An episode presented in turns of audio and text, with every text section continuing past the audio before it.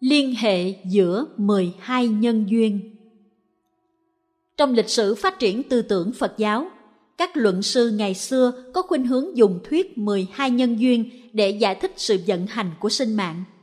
Tại sao người ta sinh ra? Tại sao luân hồi tiếp tục mãi? Giáo lý 12 nhân duyên trở thành một lý thuyết để chứng minh dòng sinh tử luân hồi. Một khuynh hướng diễn giải về 12 nhân duyên theo chiều dọc. Trong khuynh hướng này có hai cách trình bày khác nhau.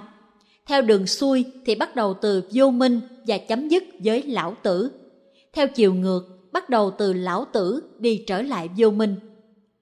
Trong kinh, Bụt thường theo cách trình bày tứ diệu đế, mở đầu bằng những khổ đau hiện thực của chúng sinh là lão tử, rồi lần tìm các nguyên ủy để dẫn tới thức và danh sắc, cùng toàn bộ những duyên tạo khổ đau.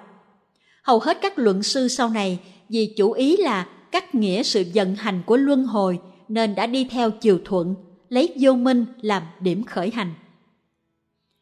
Một hậu quả của lối trình bày này là gây ra cảm tưởng vô minh là nguyên nhân đầu tiên của mọi sinh mệnh.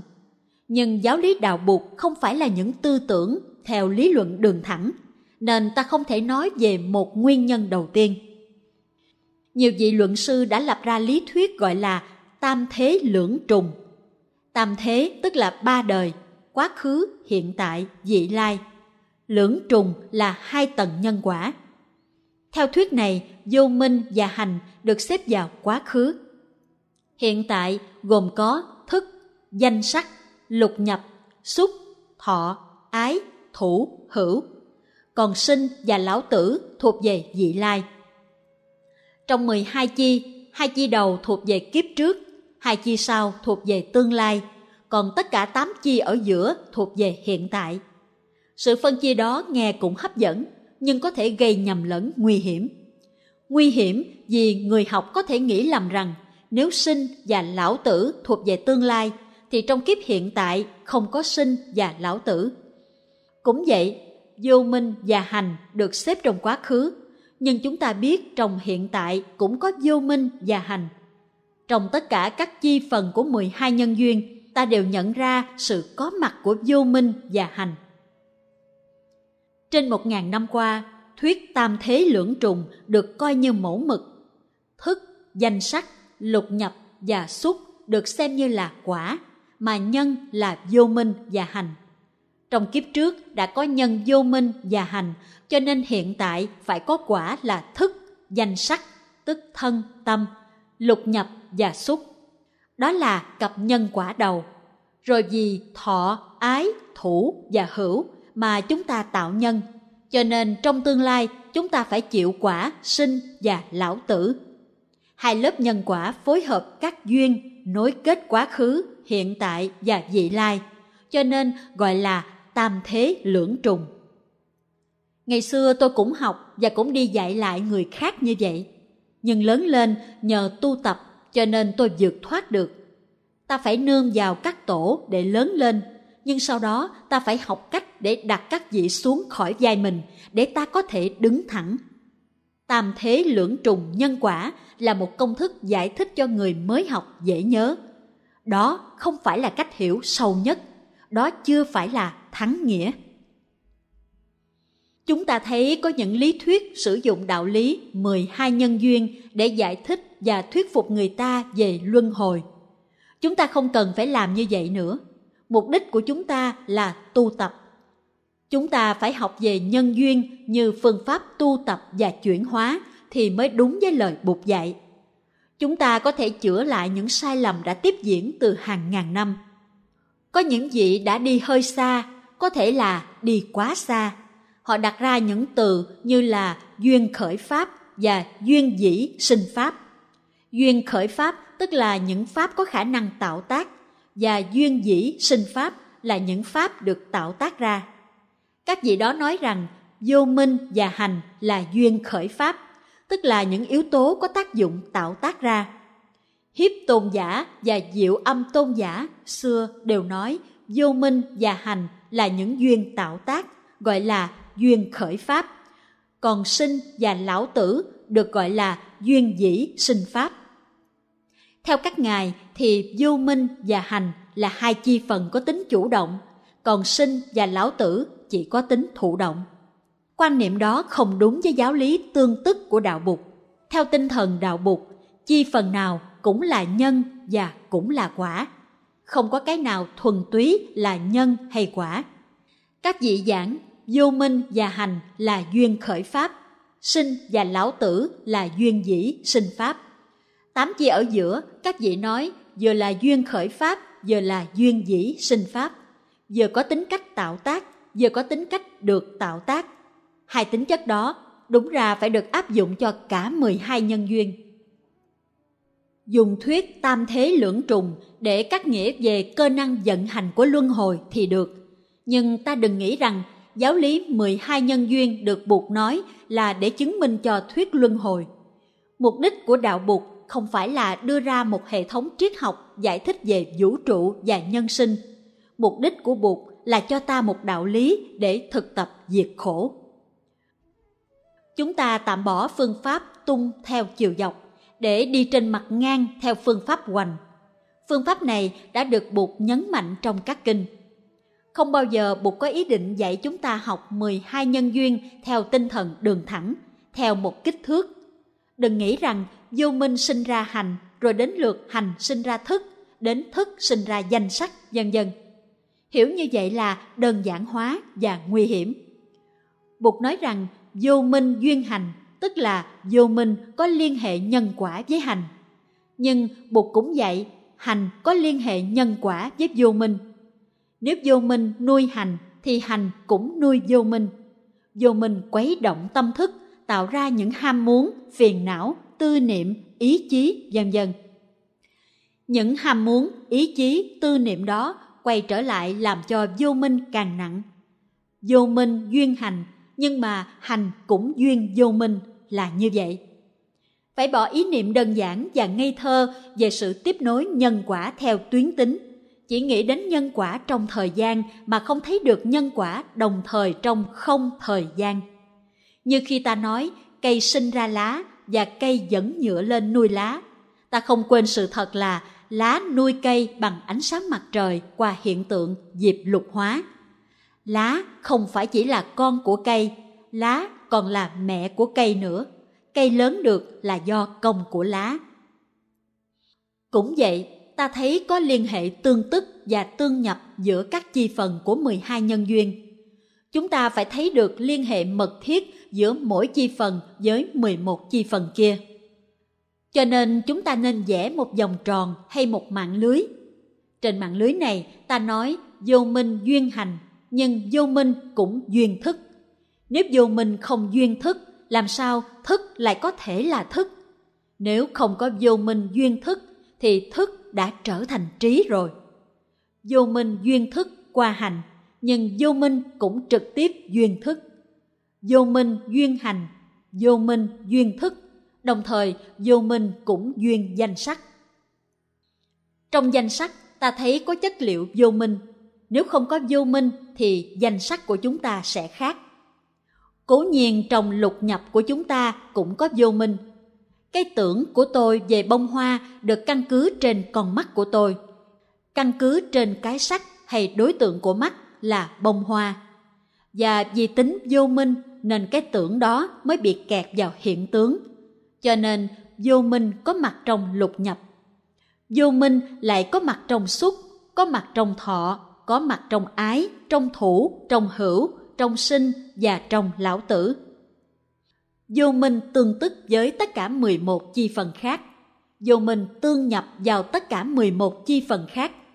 Vô minh không phải chỉ nằm ở quá khứ. Vô minh có mặt bây giờ và ở đây, trong mỗi tế bào của tôi, trong mỗi tâm hành của tôi.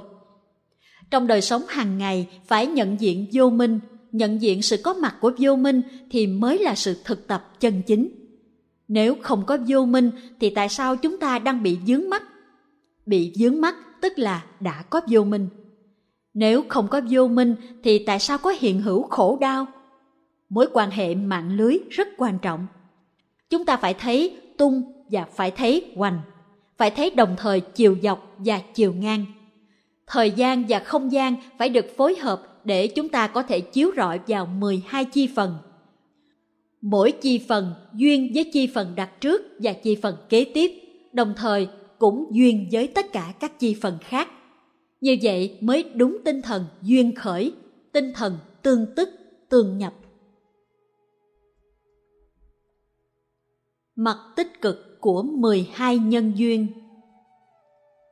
Trong kiếp nhân sinh, ta có vô minh, nhưng không phải chỉ có vô minh. Nếu đời sống hàng ngày chỉ là thuần túy vô minh, thì đạo bụt đi vào bằng cửa nào? Làm sao có sự cứu độ? Làm sao có sự chuyển hóa? Cho nên ta có vô minh nhưng cũng có minh.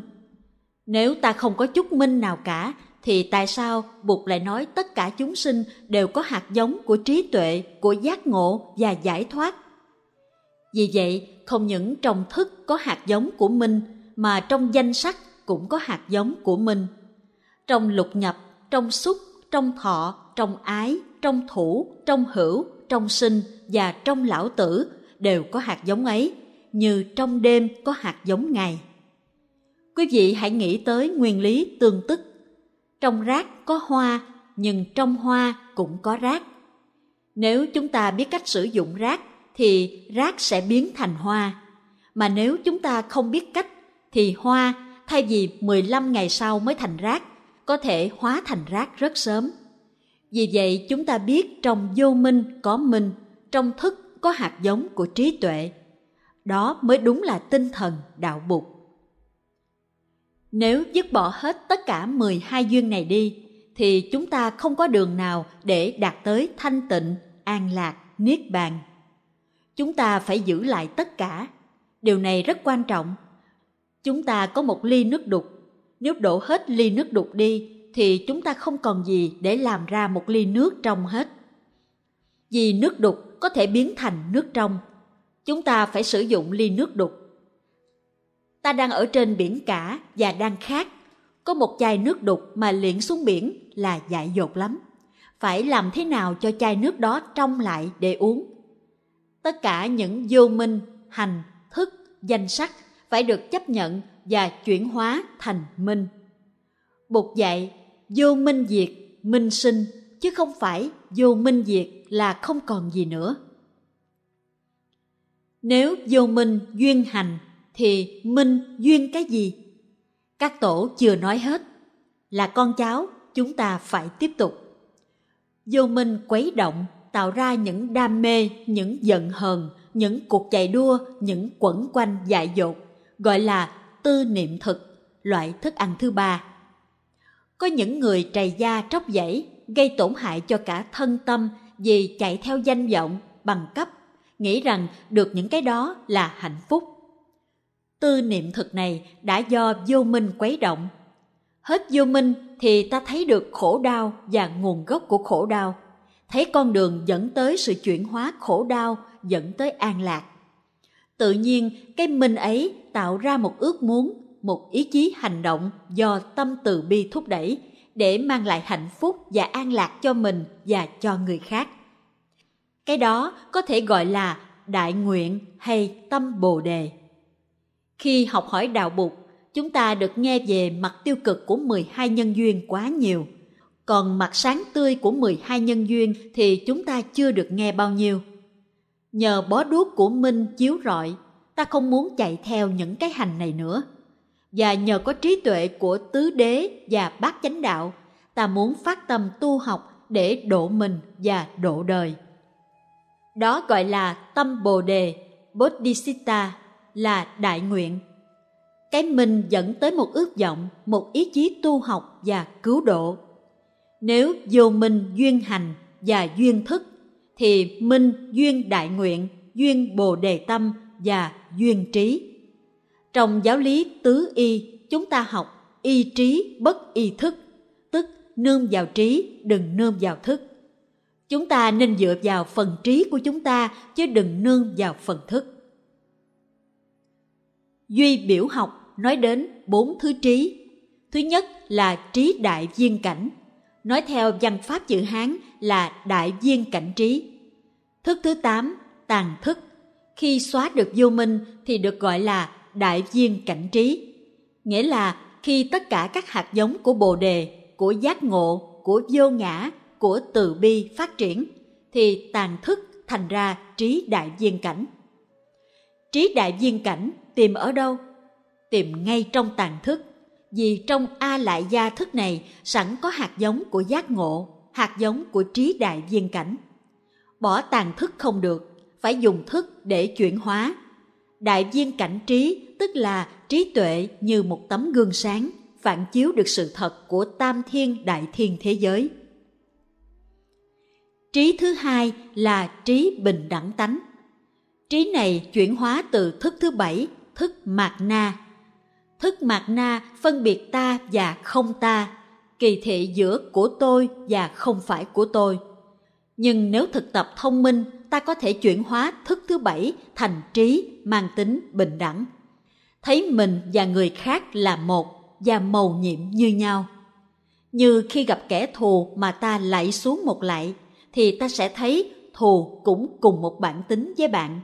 Người kia với mình là một và ý niệm hận thù không còn nữa. Đó là bình đẳng tánh trí, phát hiện ngay trong lòng của thức mạt na, cái thức chấp ngã. Trí thứ ba là trí diệu quan sát. Khả năng quan sát một cách mầu nhiệm được chuyển hóa từ thức thứ sáu. Thức thứ sáu tức ý thức đầy dẫy những tri giác sai lầm. Nó tạo tác biết bao nhiêu khổ đau. Nhờ trí đại viên cảnh, nhờ sự chuyển hóa, ý thức trở thành trí diệu quan sát, có thể quan sát môn vật mà không bị kẹp vào tri giác sai lầm. Cuối cùng, trí thành sở tác là một trí tuệ mà gốc là các thức của mắt, tai, mũi, lưỡi, thân. Còn mắt có vô minh làm cho ta say đắm, nhìn giả thành thật con mắt làm cho ta mù tối. Bây giờ, con mắt có minh tạo tác được những thành tựu, mở cửa cho ta thấy pháp thân màu nhiệm. Mở cửa nhìn pháp thân, đời màu nhiệm khôn cùng, lòng dặn lòng tỉnh thức, dòng nước tâm trong ngần. Dòng nước tâm trong ngần là lúc ý thức đã trở thành diệu quan sát trí và tàn thức đã trở thành đại viên cảnh trí. Vậy nếu vô minh duyên thức thì minh duyên trí, gọi là bốn loại trí cho dễ hiểu, nhưng tất cả bốn cũng chỉ là một. Thân thị hiện Nếu thức duyên danh sắc thì trí duyên gì? Phạm phu có danh sắc tức có thân, có tâm. Bồ Tát cũng có thân, có tâm như vậy. Bụt cũng có thân có tâm sau khi thành đạo ta đâu có cần hủy diệt thân và tâm đi thì mới là có giải thoát nói về các vị bồ tát chúng ta dùng danh từ thân thị hiện chúng ta hãy quán tưởng quan thế âm thị hiện ra hình thể bà mẹ xinh đẹp. Thân hình bà cũng có mắt, tai, mũi, lưỡi và ý. Nhưng thân tâm đó không mang tính chất của vô minh, của hành, của thức.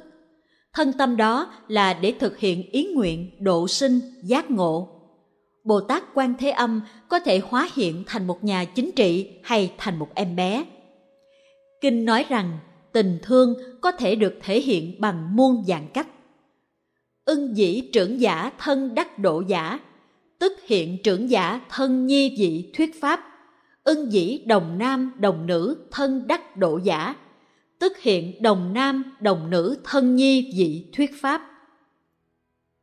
Nếu cần hiện ra một vị trưởng giả, thì bồ tát quan thế âm có thể hiện ra hình thức của một trưởng giả mà thuyết pháp nếu cần hiện ra một chú bé hay là một cô bé để độ đời thì quan thế âm sẽ hiện thành một chú bé hay là một cô bé để độ đời cho nên bồ tát và bụt đều có thể hiện thân để độ đời và các vị cũng cần có danh, có sắc, có thân và có tâm. Thành ra chúng ta đâu cần bỏ thân và tâm đi mới giải thoát. Bất cứ một danh sách nào có tác dụng tạo tác được từ bi, hiểu biết, được hạnh phúc đều là thân thị hiện của Bụt. Dầu thân thể đó yếu ốm và nghèo khổ, nhưng vẫn có tác dụng tạo được tình thương và sự hiểu biết, thì đó cũng là thân Bồ Tát, gọi là thân thọ dụng. Bất cứ một cái thân, một tập hợp nào của ngũ uẩn có danh sách nhưng trong đó không còn chất liệu vô minh mà lại có chất liệu của minh, của bồ đề tâm, của tứ trí thì đều là thân thọ dụng, là phương tiện để hành đạo. Ngày xưa tôi có đọc một cuốn tiểu thuyết, không nhớ tên tác giả. Ông kể chuyện một người đi vào rừng. Người này sống trong truyền thống Thiên Chúa giáo nhưng không tin tưởng Chúa. Ông đi vào rừng ở châu Phi săn bắn, lạc đường, không tìm được lối ra. Sợ quá, lúc đó ông ta mới muốn cầu cứu Chúa. Vì ông không có đủ đức tin nên ông cầu cứu bằng một giọng bất kính. Ông nói, Lạy Chúa, nếu mà Chúa có thật thì hiện ra để cứu tôi coi nào. Lúc đó ông nghe tiếng sột soạt. Từ sau bụi cây xuất hiện một người da đen. Người da đen đó đưa ông ra khỏi rừng và ông được cứu thoát. Nhưng ông này về nhà và ghi trong nhật ký. Tôi cầu Chúa, Chúa đâu không thấy mà chỉ hiện ra một thằng mọi đen. Câu đó viết bằng tiếng Pháp, dùng chữ nègre có tính kỳ thị màu da, phải dịch là thằng mọi cho sát nghĩa. Tâm ông này chứa chất vô minh. Người châu Phi đó là thọ dụng thân, là báo thân của lòng từ bi để đưa ông ta ra khỏi tình trạng khó khăn. Đó là Chúa chứ ai khác. Từ bi thị hiện ra dưới nhiều hình thức. Trong rừng rậm châu Phi, Chúa đã hiện ra thành một người da đen. Ông kia không thấy Chúa vì không thấy được tình thương, lại nói bằng giọng mỉa mai như thế thì chắc không bao giờ ông ta có cơ hội để tiếp xúc với Chúa hay giới Bụt. Ngày hôm qua trong khi đi thiền hành, tôi tự nhiên nảy ý muốn kể chuyện Bụt Thích Ca đi với thầy Svastika về Việt Nam thăm để xem đạo Bụt ở đó bây giờ ra sao. Hai thầy trò Bụt tới Hà Nội vào thăm các chùa. Tất nhiên là các thầy ở chùa đâu biết đây là Bụt, không biết các thầy sẽ đón tiếp Bụt như thế nào tại vì trong đầu các thầy đã có sẵn hình ảnh về Bụt. Ông này không có hào quang bằng đèn neon phía sau đầu thì đâu phải là Bụt. Ông này đi chân đất, mặc áo cũ, không hoạt bát gì cả. Có thể các thầy ở chùa không nhận ra đó là Bụt. Họ sẽ hỏi, giấy di chuyển đâu, chứng minh thư đâu? Tôi tưởng tượng lúc đó Bụt mới bảo thầy Svastika ra ngoài tam quan để hai thầy trò bàn bạc. Tôi sẽ viết một cuốn truyện như vậy kể chuyện Bụt với một vị thị giả đi từ Bắc vào Nam, tới các chùa, gặp các thầy, các đạo hữu, xem cách các thầy ăn cơm, uống nước, đi, đứng, nằm, ngồi như thế nào. Bụt sẽ biết gia tài của Bụt để lại 2.500 năm nay còn được bao nhiêu. Chuyện này là chuyện có thật. Bụt có thể thị hiện dưới hình dáng của một người du khách, tìm tới để xem chúng ta tu tập như thế nào – có thể Bụt đã từng tới làng Mai, Bụt đã từng gặp các sư chú, sư cô, các đạo hữu ở làng. Bụt đã biết là chúng ta tu hành hay hay dở tới mức nào rồi. Bụt đâu phải ở trên mây, Bụt ở ngay trong tâm của chúng ta.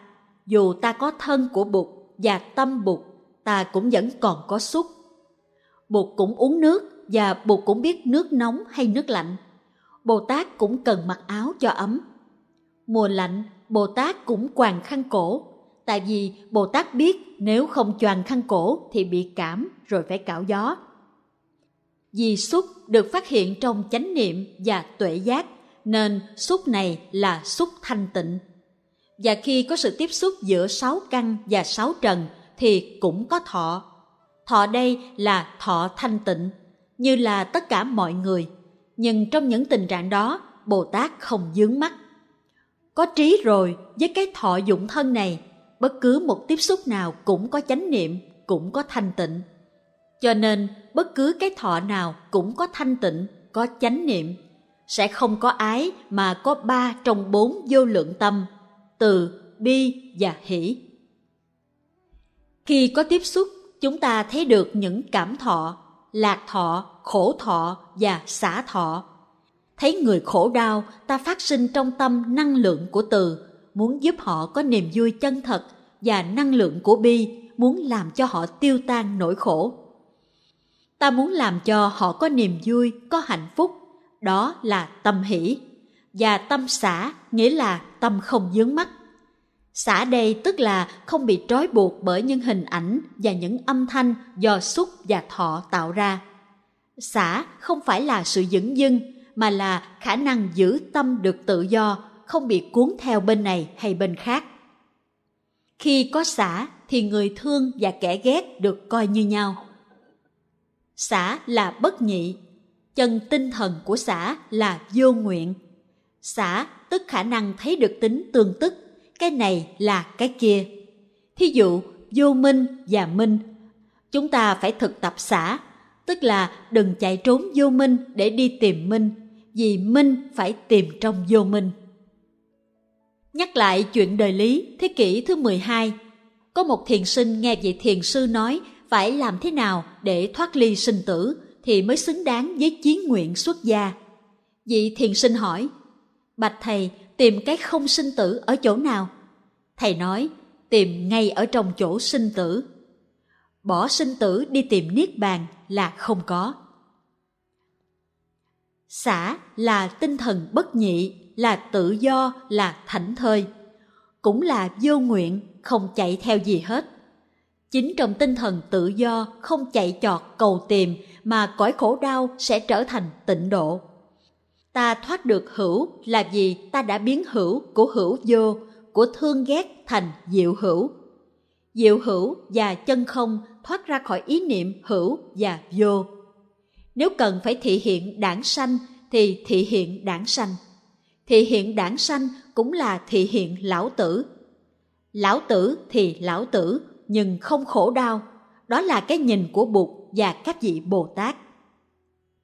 Nếu quả thực đã có chất liệu của giác ngộ, thì sinh cũng vậy mà tử cũng vậy, đều là thị hiện, không có cái gì thay đổi cả.